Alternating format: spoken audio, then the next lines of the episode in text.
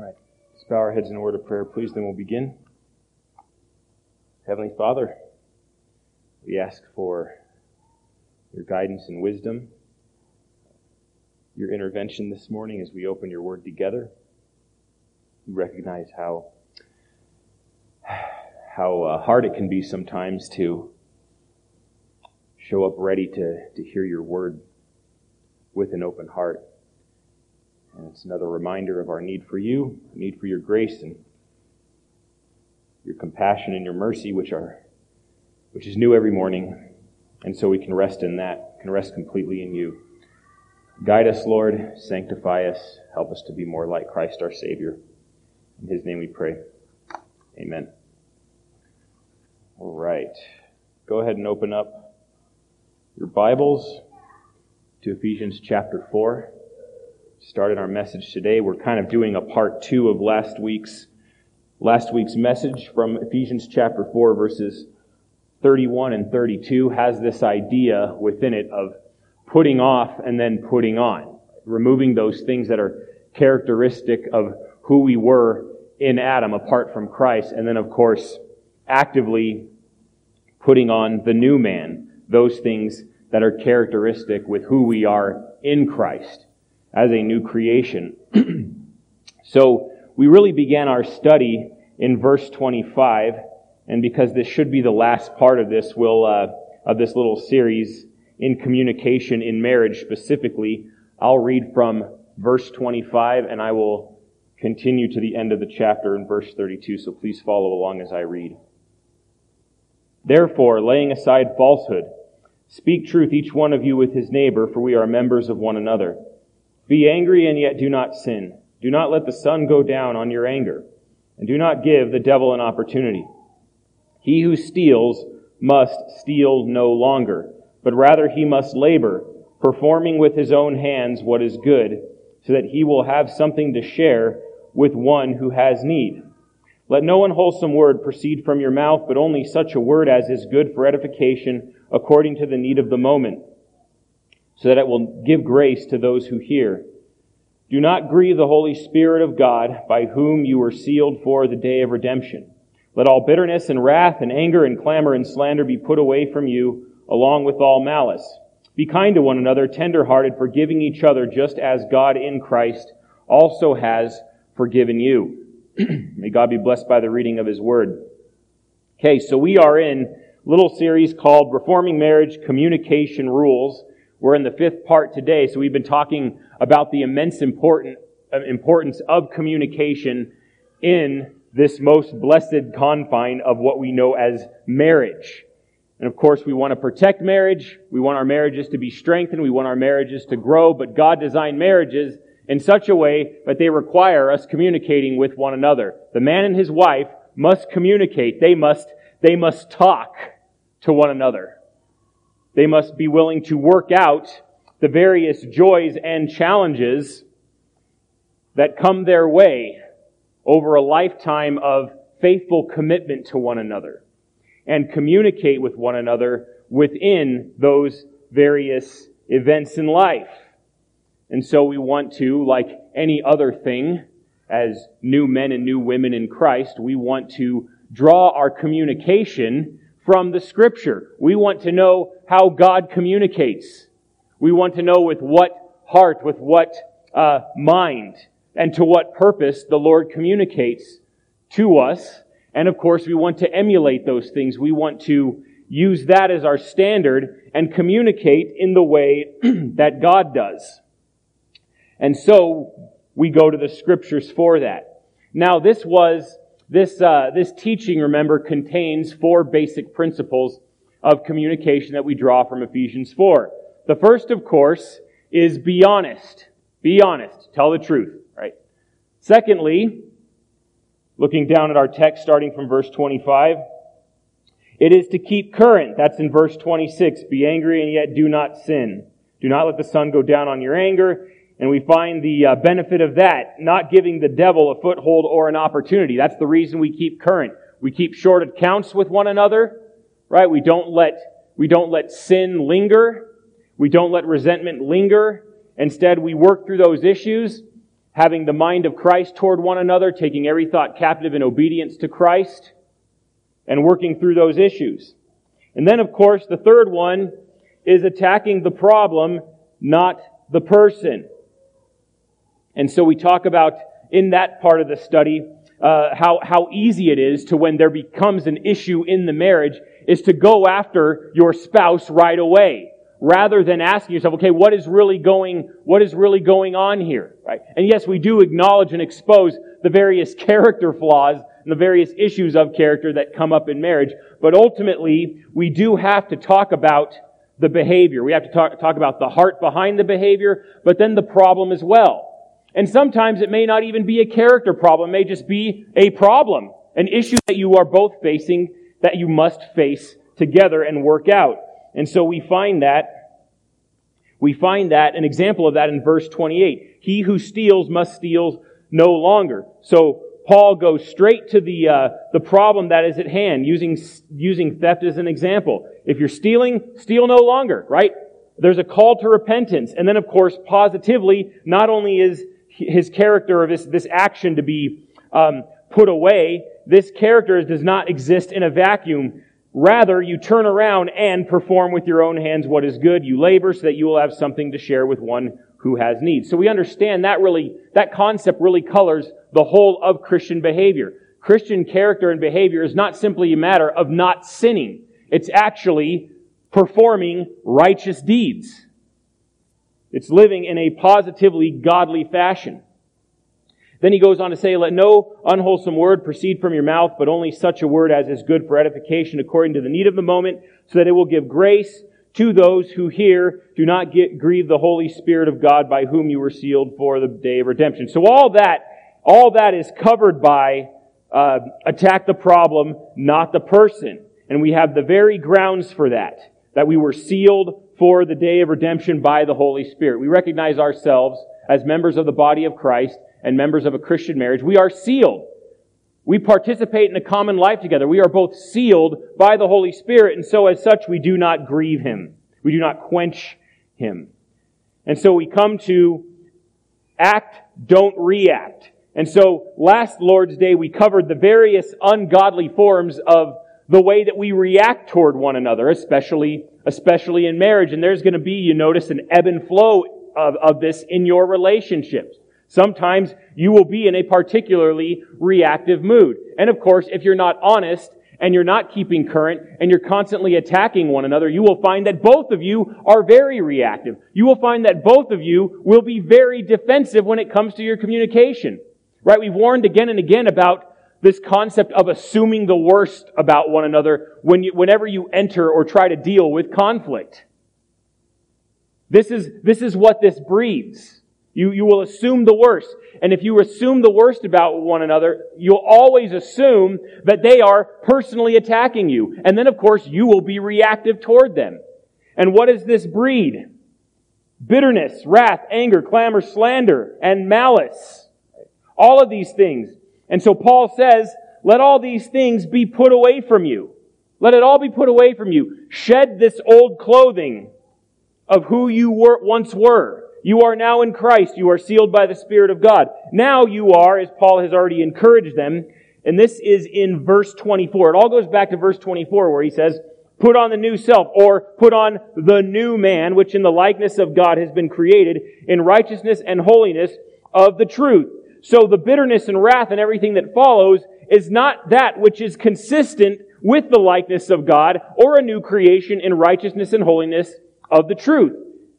Thankfully, Paul tells us what is consistent with that in verse 32.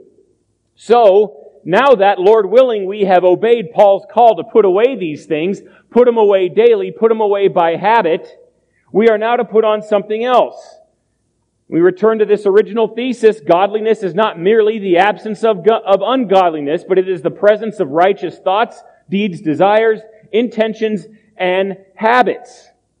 So right, righteousness doesn't exist in a vacuum. Righteousness is present, it's identifiable, it is put there by God. Right? It's the same thing, pretty much the same concept behind a desire to maybe to, to, to get fit or to get buff or to lose weight or just to overall live a healthier lifestyle. This illustration plays into your spiritual life as well. So what do you do? Do you starve yourself? Do you suddenly st- stop eating food? Some of you do, but you really should stop doing that. Because it's not a matter of starving yourself of the nutrients that you need. You don't leave your stomach empty. Rather, what do you do? You put off the sugar, you put off the garbage processed food, you put off the soy products, and you fill your stomach with nutrient rich foods so that your body stays fit and strong and your systems are able to keep disease at bay. It works very similarly with your life in Christ. You remove those things characteristic of the old man. You take off the old clothes and you put on actively, daily, the garments of righteousness. Because that is who you are in Christ. So you're putting on that which is perfectly consistent with your new identity. Do that and do nothing else. But notice that we take off the old man. We are not left spiritually naked. We are to put on Christ, put on Him as our very clothing and our very righteousness that comes along with every grace and provision that we need, especially in marriage. And so I don't want you guys also to miss the, the application here, just in church life in general. And we've talked a lot about how many of our relationships will come to reflect what our marriage is like. It's really hard to leave those things at home, right? Those characteristics that we're building and nurturing in the home and in marriage will eventually come to show up in very visible, stark fashion in our other relationships. And I think the next degree, perhaps other than with our children, is with our church family, right? So there is immense benefit here uh, as it pertains to the church. So nurture these things in your marriage and nurture them in the church. And I think this is a very appropriate setting, especially with the Ephesians. The Ephesian church would, would face some of the most dire challenges ever referenced in the New Testament. I mean, we even read about this in the book of Acts where when Paul departs, he's, what is he fearful of? That savage wolves are going to come in. He's going to leave and then, and, and then wicked men are going to come in and try to dominate the church and lead them astray. You've read 1st and 2nd Timothy. Guess who Timothy is the pastor of? First, First Reformed Baptist Church of Ephesus, right? And they're facing all kinds of challenges. Among them, again, characteristic of what Paul was worried about, they are full of false teachers, and many of these teachers are actually elders, and they're leading the church at Ephesus astray. And so when this happens, whenever this happens, there's going to be casualties. And unfortunately, there's often a lot of them, right? Where there is false teaching, there is going to be strife, there's going to be upheaval, there's going to be division. It's very hard to navigate the various challenges of church life without us occasionally being at one another's throats. And so our marriages are often, often mirror that. It's, they go through the, uh, they kind of endure their miniature Ephesus. Then you read the, uh, the Lord's word to Ephesus in the book of Revelation, chapter, chapter 2. What happened? What was Ephesus' fault? They were doing a lot of things right.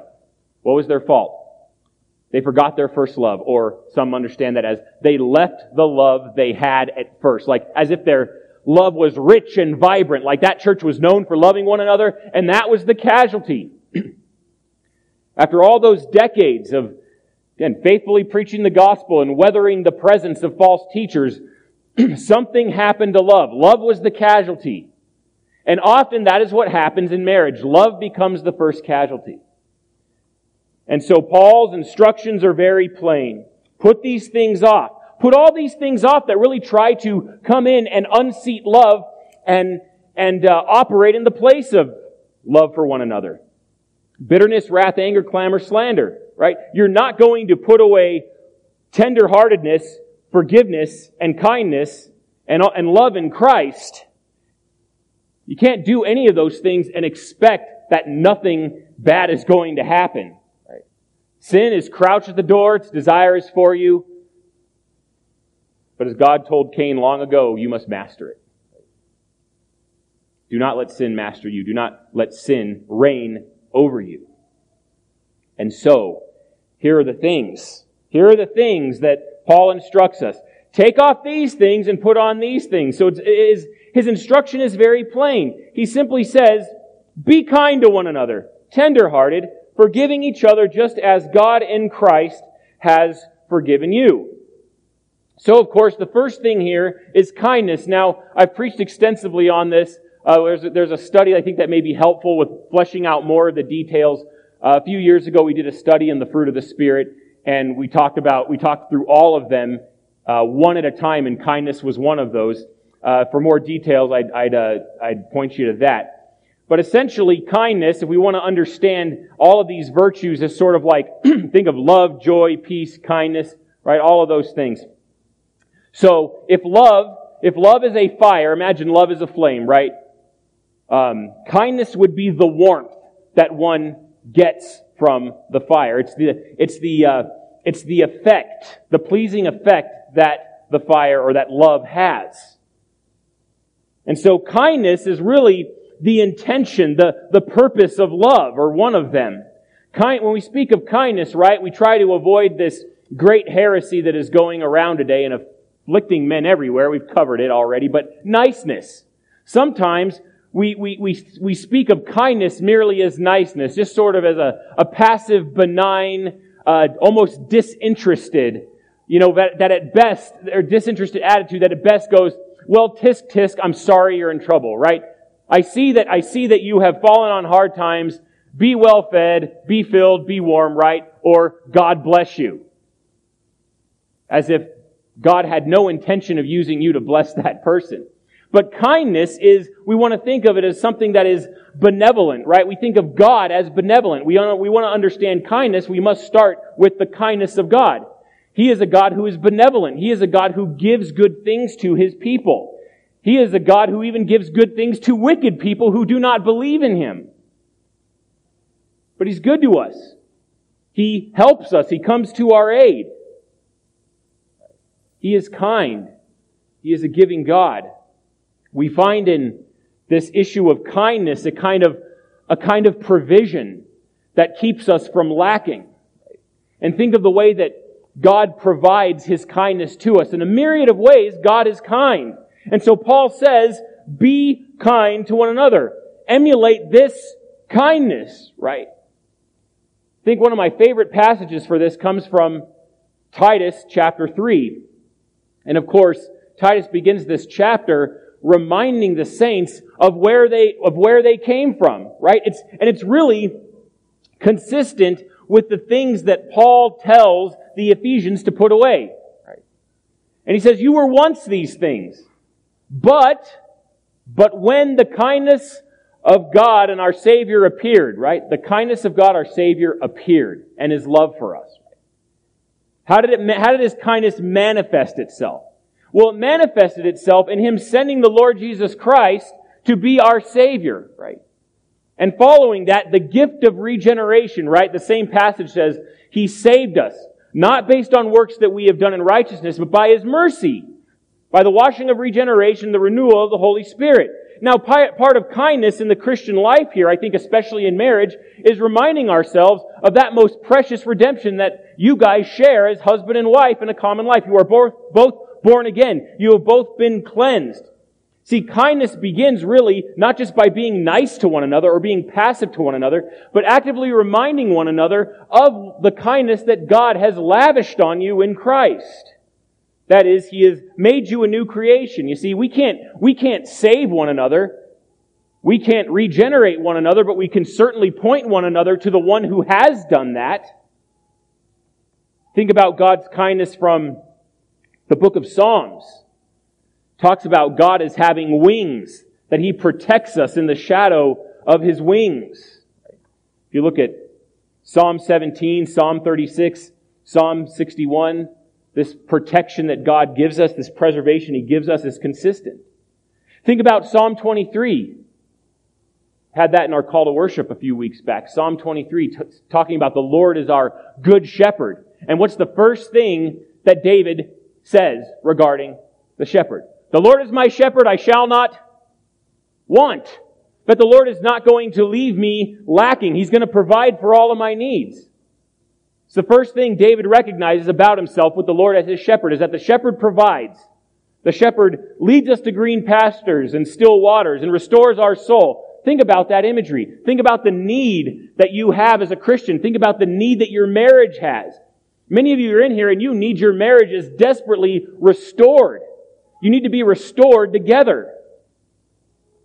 And that is how God is kind to us. And so we should be kind to one another. You think about even the ministry of Jesus. The kindness that he showed, went around teaching the gospel of the kingdom and yet healing the afflicted, right? Giving, giving hope, giving hope to everyone. He helped others in need. He met actual needs. That is kindness. What do you want? Lord, I want to see. It shall be done for you. That is kindness. That is the kindness of our Lord. He's kindness, he's kind in the sense also that he rescues us when we stray as his sheep. He goes and he seeks after us. Takes us in his arms and carries us back to the fold. I mean, the ways that God is kind are countless. We think of even his kindness in leading Israel, right? Leading Israel as his sheep through the wilderness, right? Cloud by day, fire by night, maybe a little scary, and yet therein lies the kindness of God with his constant presence and provision and protection from their enemies. And so God desires that kind of kindness from us. to be kind to one another. Kindness, to talk about communication, right? This one another implies a, a message, a message that is being sent, a provision being made. Kindness meets that need. And I think that kind of goes back to the fact that the husband and wife are supposed to, to you know, we dwell with one another. We, we learn one another, right? Husbands, this prevails upon you. Remember what First Peter says. Dwell with your wife with knowledge. Know your wife. Know your wife so you can be kind. Know your wife so you can meet her needs. It's hard to show kindness consistently without knowledge. And so please think of how all this, all this connects. But we want to remember that, at least fundamentally, that the reason that we are kind is because God is kind to us. He meets us where we are.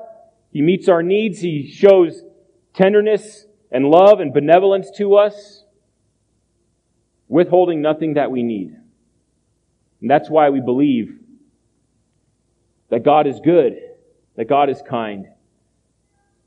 And if He is, then so should we be. And this kindness, I think, is called for in a variety of New Testament passages. Paul always reminding the people, the churches, to be kind to one another. And of course, right, we understand that all these churches were facing challenges of some kind, many of which were false teachers. And when that division and strife is sown, it's very difficult to focus our minds on the fact that, hey, we still have needs, we still need one another, we still need to show goodness and benevolence and, and love toward one another. And so that is a consistent call uh, from the from the heart of an apostle who really desires this church to grow in the Lord and to show kindness to one another. And Paul, if anyone, knew the kindness of the Lord, and so he wanted to see that reflected, reflected in the life of the church. And so here's the next one. He says, be kind to one another. We practice the one another's. And then he says, tenderhearted. Be kind to one another, tenderhearted. Okay, so we have that benevolence, and then we have that tenderheartedness. And I think you'll find that kindness and tenderheartedness really go well together. Okay, we want to be, we want to show compassion. I think that's what tenderheartedness speaks toward. I think literally it means to be, to have good guts. Show good guts. The, the, the Greek word is splanchna. I know we hear tender heart. We think, we typically think of this organ right here, but no, it's more down here. The splanchna. It's the guts, right? Be good gutted toward one another. But this definitely tells what's going on in the life of the inner man, right? Some, some of these things, you know, it's, we, we can say you fake it till you make it. But this one is really hard to fake. You will, you will have a tender heart or you will not have a tender heart. And I think the way to that is to rely upon the Lord and the working of His Spirit to cultivate within you a tender heart. And if you, de- if you, if you sense that you are not so tender toward people, well, ask the Lord for help. Because the Lord is kind and desires you to have a tender heart toward one another and toward your spouse. And we understand that, you know, going back to kindness, this can be a very difficult thing. It's hard to be tenderhearted and kind to the person who hurt you. It's very easy to do this, I think, to be kind when things are going right. It's easy to do these things and show these things when they, when your spouse is treating you well and when circumstances are favorable. So you never want to find yourself as a fair weather friend to your spouse. You want to treat them with kindness in all respects. And I think this is something that kind of strikes us as a blind spot. Sometimes we don't, we fail to acknowledge, we fail to see that in our own life and character. That often we only show kindness and tenderheartedness when the person is, when our respective spouses are behaving the way that they, that we think they should. Oh, but when offense comes in? When the, when the, when the hurts come in, right? That makes it difficult. So what's the temptation? To react, to react especially with clamor, right? To make some noise, to give loud voice to the offenses that have just been uttered or performed. It's very difficult to draw our minds to the fact that, yes, rather we are called to be tender-hearted. We are, we are commanded to show kindness, right? Do not return evil for evil. Overcome evil, rather, with good. So even when your spouse behaves in a wicked manner, fails to live in a godly manner towards you. You are to overcome that evil with good. You are to overcome that evil with kindness. But it's hard to be kind if your heart is not tender toward them. It's hard to be kind if your heart is like Pharaoh's, hardened. Right? That was that was Pharaoh's issue, right? His heart was hardened. Well, what was it hardened toward? I think the most obvious thing it was hardened toward God's word. Moses came and preached to him, "Let my people go," but he preceded that with Thus saith the Lord. Again, Moses is telling him, this is not just me speaking, this is the Lord. This is God speaking to you. And as time went on, Pharaoh's heart hardened toward God's revelation, didn't want to listen to it anymore. So in the same sense, we do not want to harden our hearts toward, toward the Word of God as it continues to instruct us as to how we relate to our husbands or our wives. But we are to be kind. Right? And so, what's the first thing we do? How do we soften our heart? Well, I think it's obvious. We call to mind as Christians with a new mind, right? We call to mind the kindness and tenderness that God has shown us. That even while we were sinners, what, what happened? Christ died for us. That is how God demonstrated His love toward us. Even while we were sinning, even when we had no thought of God, even when we had no thought of judgment or sin, Christ died for us. And so we must look to Christ ultimately.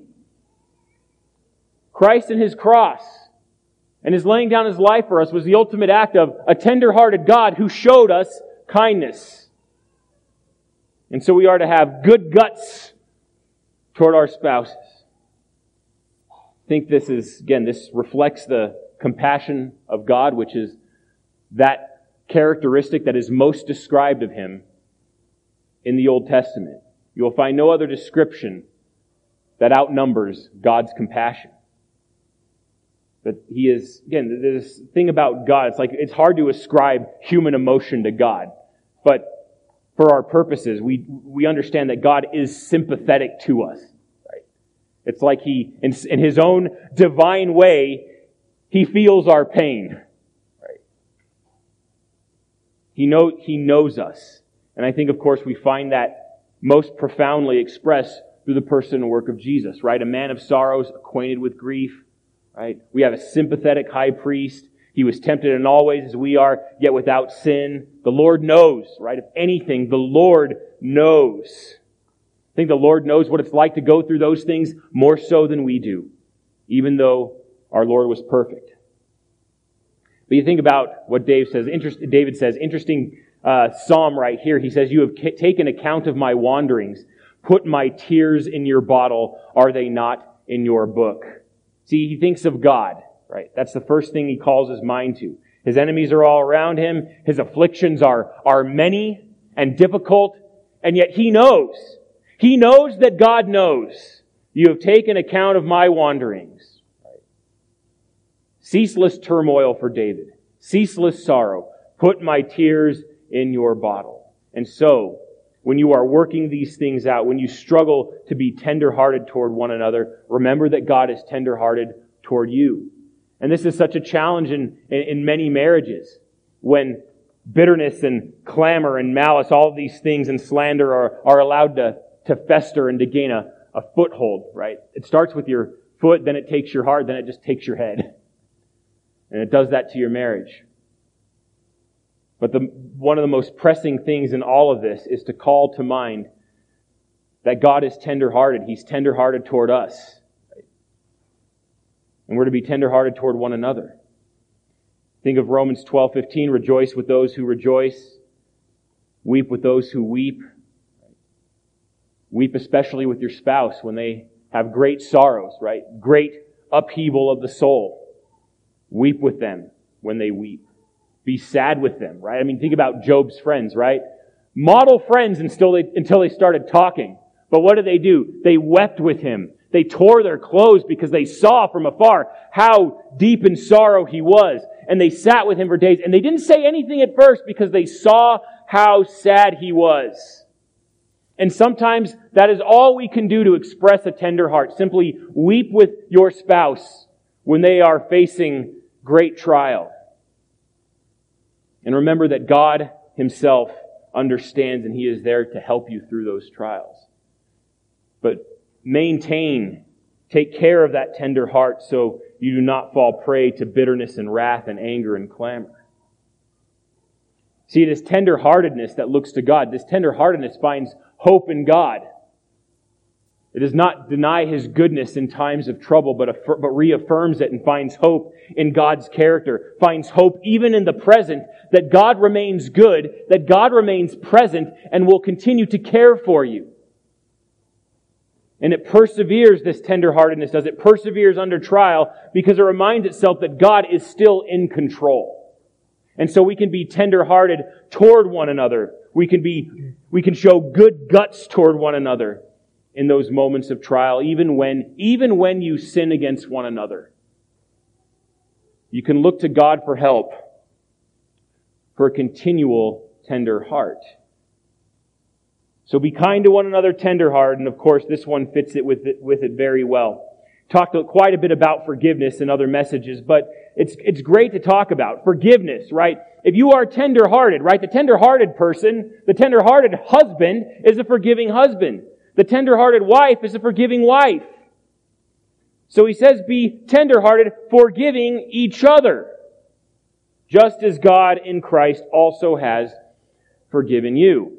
We think of what forgiving look, looks like, right? Especially relationally. On one hand, forgiveness is basically giving your right up to claim vengeance. It's the willingness to not hold a grudge or to, or to even the score, right? Let's not get mad. Let's get even, some say. But it is to set aside that, that desire for vengeance and basically to release that person from that debt. Think about forgiveness. I mean, it's, it's, it's the one virtue that I think sets Christians apart from non-Christians. It's the one, it's that one virtue that maintains and strengthens and preserves relationships, perhaps more than anything else. And I think in marriage, this is probably the one thing that sets Christian marriage and relationships apart more profoundly than any other relationship. Any other virtue is this willingness to show forgiveness. Forgiveness is one of the most difficult things because when we are offended, when someone sins against us, one of the first things we call to mind is just a desire for that pound of flesh. A desire for justice, right? A desire to get even. Forgiveness is very uh, pictorial.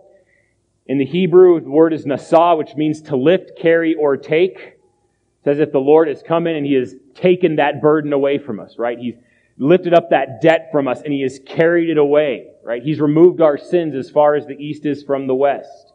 There's a couple words in the Greek. There's uh, aphesis, which means to send away, right? Almost like the scapegoat. We've talked about that. It's almost like this double picture of the atonement, right? The, in the Old Testament, you had, you had the, the Day of Atonement. You had these sacrifices made, and on one hand, uh, you'd have the you'd have the animal that would atone for sin, and the high priest would put his hand upon upon that animal's head to signify the, the, the putting the sin on that animal, which would then be sacrificed. And then, of course, you had what's called the scapegoat, put the sin on the scapegoat, and then you would send it out into the wilderness, never to be seen or heard from again, most likely. But it's a beautiful picture of how God, in His grace, deals with our sins. And of course, yes, death is involved. That's one thing that is very true. For our sins to be forgiven, death must occur. But what happens then to our sins when that atoning death takes place? Our sins are lifted. They are carried away. They are, they are lifted off of us, but they are also sent away. That's what it is for God to forgive us. In this particular verse, you have, an, you have forgiveness expressed with a different word. It's called charizomai. It should sound familiar if you guys are Greek nerds at all, but we get the word grace from it. Charis, right? Or charis. So word, it's a New Testament word for grace. And so we have this in verbal form. Charizomai. Right? That you are, in forgiving one another, you are gracing one another. You are giving them a gift. The same word is used when Jesus gives sight to the blind, right? It means to demonstrate God's grace to each other. So rather than this forgiveness being understood only as something which is lifted off and taken away, it's also understood as a gift that is bestowed, something that is put upon you out of God's own goodness towards you. So he's saying, yes, forgive one another, but forgive one another graciously. Forgive one another from the heart, right? Willfully. Reflecting the very grace of God in your own life. I mean, that's going to make the difference, friends. Grace, forgiveness will make a huge difference in your marriage. It will completely change the way you as man and wife view one another. Because when you view one another through the lens of grace and forgiveness, you can't help but look to God who gives grace and who forgives. But this is so fundamental to the Christian character. Marxists is distinct from unfaithful people who just desire vengeance. They want to hold grudges and all the broken relationships that emerge from that. Talk about like, why do relationships break?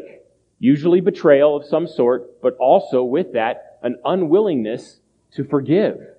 An unwillingness to, to meet and actually work through that. Where there's no call for repentance, there's no forgiveness bestowed, there's no grace given. And yet this is what scripture calls for. This is where Christians are to be different. And I think Christians, really, we fail in the same manner. We have to acknowledge that. That maybe our hearts are not as forgiving as they ought to be. That maybe we do harden our hearts toward one another. That maybe your marriage relationship is exhibit A for withholding forgiveness. For, for neglecting to show grace to each other.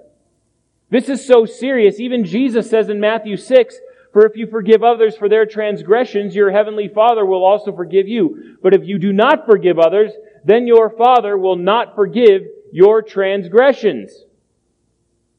Think about that in the context of a Christian marriage, or just Christianity in general. What does a lack of forgiveness say about you? An unwilling and unforgiving heart basically, basically denies God's presence in your life. It denies that, you, it's a denial that you even have a true knowledge of God. It denies that you are born again. So we understand forgiveness takes a lot of humility. It takes abundant grace. It takes God's help so that we will forgive one another. But to forgive one another is truly to obey Paul's call back in, if you go back to the beginning of Ephesians 4, Therefore I, the prisoner of the Lord, implore you to walk in a manner worthy of the calling which you have been called, with all humility and gentleness, with patience, showing tolerance for one another, in love, being diligent to preserve the unity of the Spirit in the bond of peace. Nothing does all those things so amazingly as forgiveness. Forgiveness is exemplary Christian behavior. To be a forgiving Christian is to walk in a manner worthy of the calling with which we have been called. Colossians, the book of Colossians calls for forgiveness as well, and it, and it has the same phrasing as Ephesians 4, in fact. It, it uses God as our example, right? I think really it's, when we talk about forgiveness, because it's, it's a virtue that is, it, it, it is hard to demonstrate. It is hard to master. I mean, really, just go straight to God. You will not find one who forgives like God. When you, you will not find anyone that is, who is so committed to forgive than God. Who is so able to not hold a grudge. See, that's what we should really be thinking. Does God hold a grudge against me? That's the wonder of the gospel is that in Christ, right? Because God has forgiven us in Christ. That God no longer harbors vengeance or a grudge against us. Because God's heart is tender toward us. But we have to be aware of this, especially in the confines of marriage. Because in marriage, there are going to be disagreements, right? There's going to be disagreements. Those disagreements are going to bring strife. We are going to offend one another. Even, you know, we're going to offend one another when we didn't mean to. You're going to be offended by something that was never meant as an offense, or you just got too touchy and sensitive and you shouldn't have been offended by it. There's going to be this great thing, right? We're studying communication. We have things that's called, a thing that's called miscommunication. Right? Something that would maybe the right thing said the wrong way, the wrong thing said the right way.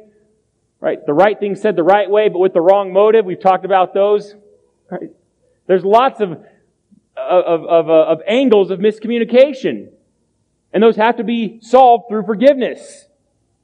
You have also misunderstandings on the other side. There's a variety of ways that, com- that, that, that, that a breakdown in communication and fellowship calls for forgiveness. And so we have been called, we have been charged and commanded by God to show forgiveness. And so in your marriage, what does this look like? Some of these will sound familiar to you. What is, what is, what does forgiveness say or what does forgiveness resolve to do? Well, here's a few things. Please write these down. I'm going to go through them quickly, so it might not matter.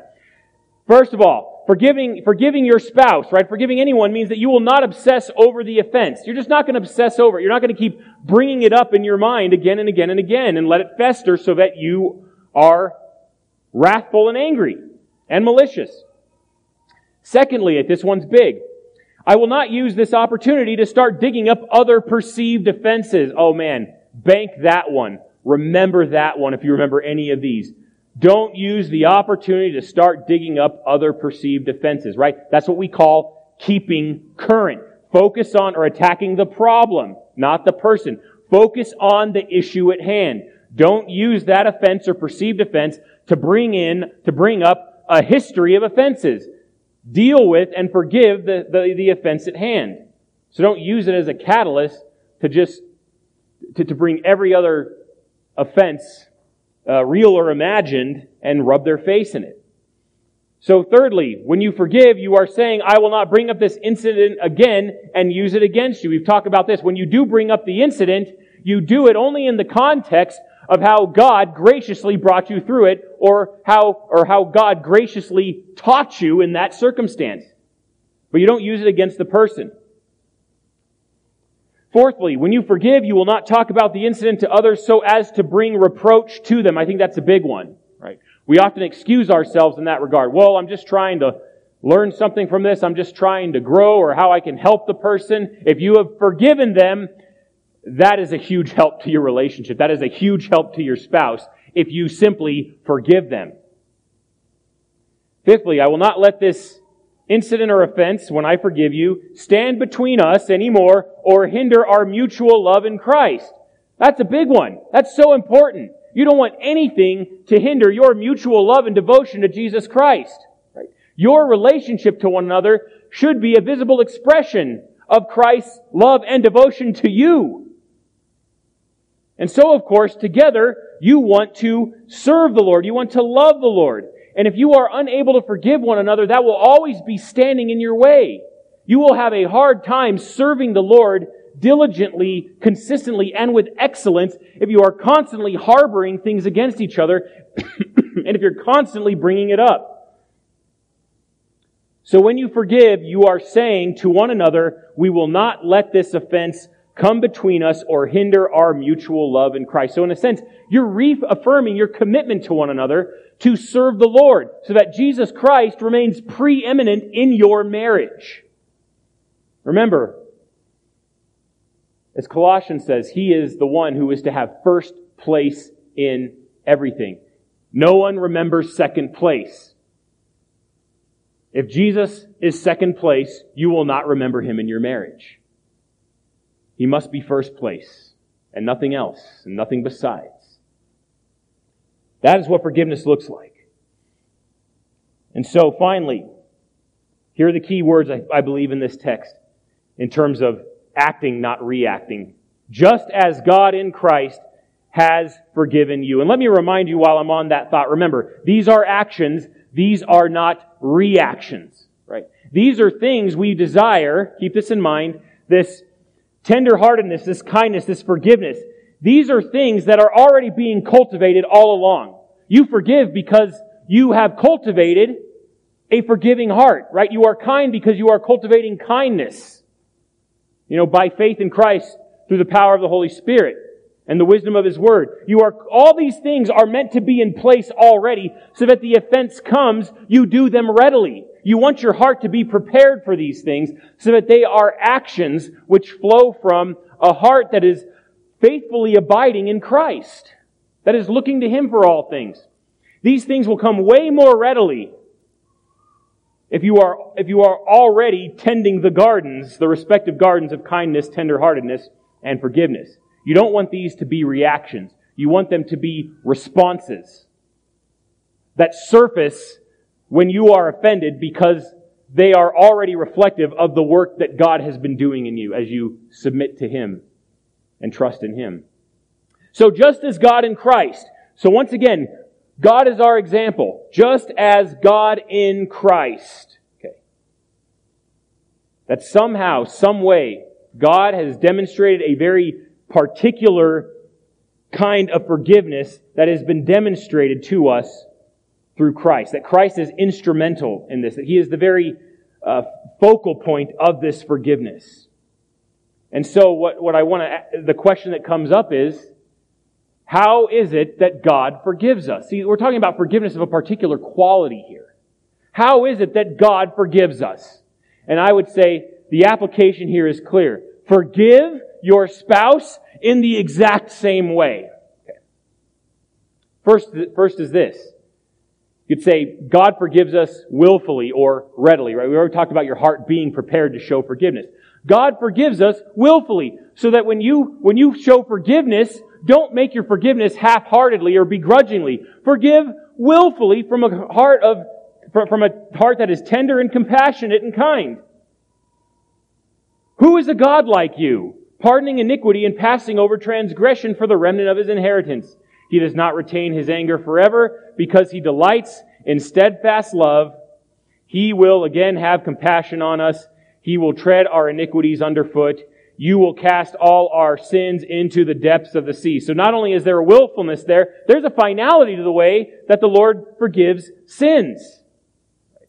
This comes from the prophet Micah, by the way. But what does this say here? He delights in steadfast love. The Lord likes loving you. He likes to love His people. And in that love, He does not retain His anger forever, but His love is everlasting. His love is faithful. His love is enduring. We see from God a willingness to forgive. Also, and this kind of points us back to tenderheartedness. God forgives us compassionately. right? Compassionate meaning to, to the idea of suffering alongside, right? Being, being sympathetic. Isaiah 55, 6 through 7 says this, Seek the Lord while he may be found, call upon him while he is near. Let the, wicked, let the, let the wicked forsake his way and the unrighteous man his thoughts. Let him return to the Lord that he may have compassion on him and to our God, for he will abundantly pardon. What is the picture we have in here? Forgiveness of sins, right? Restoration to fellowship with God. That is, that He pardons sin abundantly, right? Not partially, not begrudgingly, but abundantly. There's something about God's forgiveness and pardoning, pardoning of sin that should really blow your mind. Like, really? All of that? Yes, all of that. Remember, all the promises of God in Christ are yes and amen, including His forgiveness of sin. So don't forget that. Here's the next one. And I think, I really think God stands alone in this regard, but He forgives us sacrificially. He forgives us sacrificially. Remember, without the shedding of blood, there can be no forgiveness of sin. So what did God do? God sent His Son, Jesus Christ, to lay His life down so that we could receive forgiveness of sins. In that sense, the Lord also forgives us justly. How can God forgive sin and remain just? Right? He can't just wink at it. He can't just put our sins away without something dying. There has to be a payment in order that forgiveness may be bestowed. And so in that sense too, He forgives us justly, using Christ as the very grounds of that forgiveness. So He forgives us sacrificially. Listen to this verse. Hebrews 9:22 Indeed under the law almost everything is purified with blood and without the shedding of blood there is no forgiveness of sin.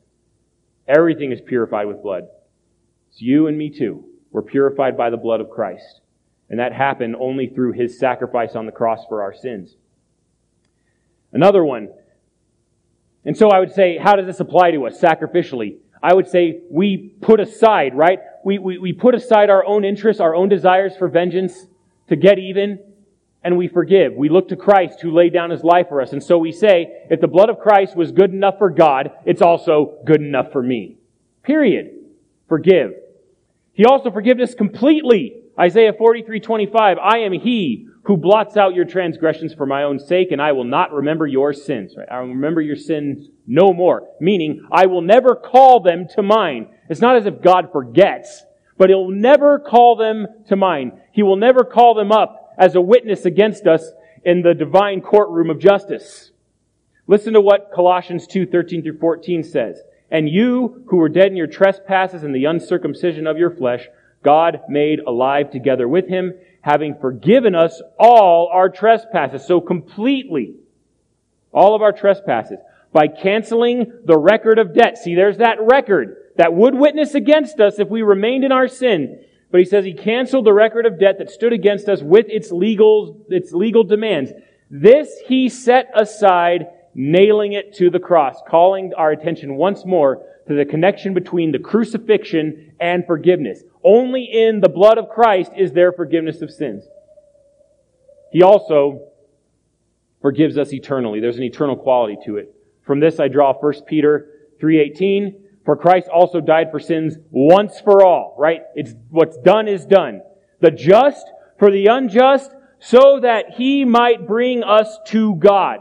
That is what the sacrifice of Christ accomplished. He brings us to God.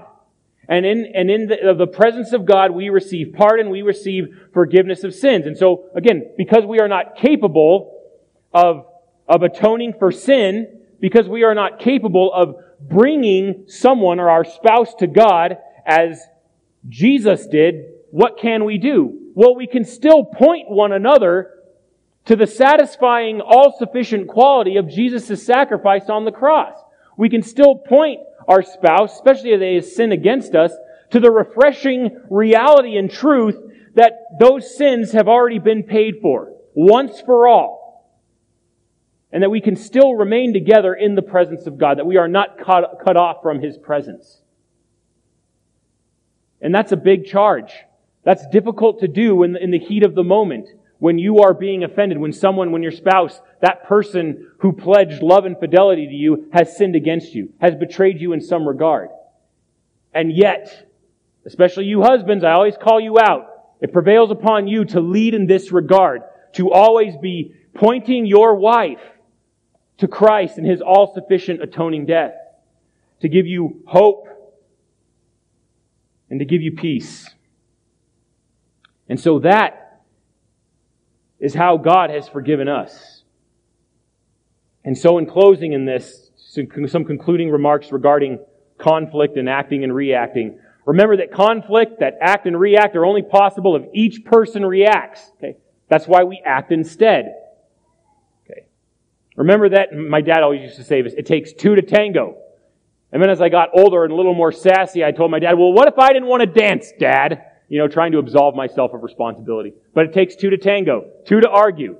So, the principle is, if you don't engage, if you don't react, what happens? The argument dies. You have a, a wise opportunity for, for cooler heads to prevail. So that anger does not rule the day or the conversation. Even if one person is in the wrong, it can be worked through if you act instead of reacting. It's going to be very hard to be honest, to keep current, to attack the problem, not the person, if it's all reaction. Here's another one. This reaction may be a crippling habit, but remember, we have the Holy Spirit, right? We always have the hope of God. It can be done with God's help, right? Remember 1 Corinthians 10:13. No temptation has overtaken you that isn't common to man, right? We, we, we all have gone through these things. We're not experiencing anything unique. But God comes to our aid, right? He helps us. He gives us a way of escape. He's not going to let us endure, endure beyond what we are able to bear, right? But with that, He'll give us a way out. So remember that. And all these things go to the Lord. Here's the other thing, and this is a hard reality to face. But as godly as you are, you cannot change your spouse. I mean, that, come, that may come as a shock to some of you. Like, man, why is, why is my godly attitude not having any effect on them, right? Why can't I change them? That's beyond your control. That's beyond your ability. Only God can change a heart. You can reflect the heart of God to that person, but ultimately, only God is capable of doing that. But what can you change? What can you adjust? You can change the way you respond. You can change the way that you initiate communication and a desire to resolve conflict in your marriage. So no matter how difficult the situation is, no matter how unreasonable the other person is, you may be that unreasonable person, but whoever that is, it does not give you the right to treat them with wickedness. It does not give you the right to be evil it does not absolve you of your responsibility to act righteously. Remember, this other person, your spouse, is not your standard. The Lord Jesus Christ is your standard. The Word of God is your standard. And we live according to that Word and under the kingship and authority of Jesus Christ. Even if the rest of the world is falling down around you, even if all are going astray, you maintain your integrity and do what is right. You look to God just as Paul instructs us. Just as God has done. That standard doesn't go away. God does not cease being God because everyone else around you is acting in an ungodly manner. So look to God for that. Go to Him for kindness, for a tender heart, and forgiveness. And look to His love in Christ as your absolute abiding standard. Right? Be honest, keep current, attack the problem, not the person, and act, don't react. This comes from the command of God's word. So with that, let's pray. Gracious Heavenly Father, we thank you again for our time in your word. We can um, invest an hour or so in, in combing through the finer points of what it means to be kind and tenderhearted and forgiving. Lord, that we can look at each of these things and, and not be limited in our understanding because they are in any way unclear. They are clear because they have been expressed so beautifully and clearly and graciously in Christ. And Lord, we can have thankful hearts because that is what you've done for us. You've done it for your own glory, but you've done it also for our benefit. And I pray, God, that you would help us look to you and we understand the various challenges in communication and in, marriage and and I mean, we could keep talking about this because there's so many facets, there's so many dimensions, there's so many examples of the difficulties that arise in that communication part of marriage. And, and we, we want uh, each respective husband and his wife in here to communicate in a godly fashion, to recognize that as new persons in Christ, we are risen to walk in the newness of life, and that includes Newness of speech, that includes resurrection speech, speech characterized by, by the power of the indwelling Holy Spirit, speech that is characterized by a, a love for you and a, a zeal for your son to be honored in every area of life, especially our speech, a love that we have for one another in Christ, a, a desire to, to honor each other, a desire to honor each other and to pursue peace in our marriages.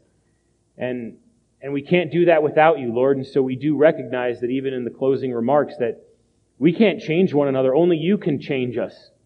Only you can remove the bitterness and the clamor and the slander and the, the filthiness, Lord. All that, all the things that are, that resemble the, the old man. Only you can root that out of us. And so we pray, God, that you, that you would. And we understand that sometimes that can be a painful thing. It can be a humbling thing.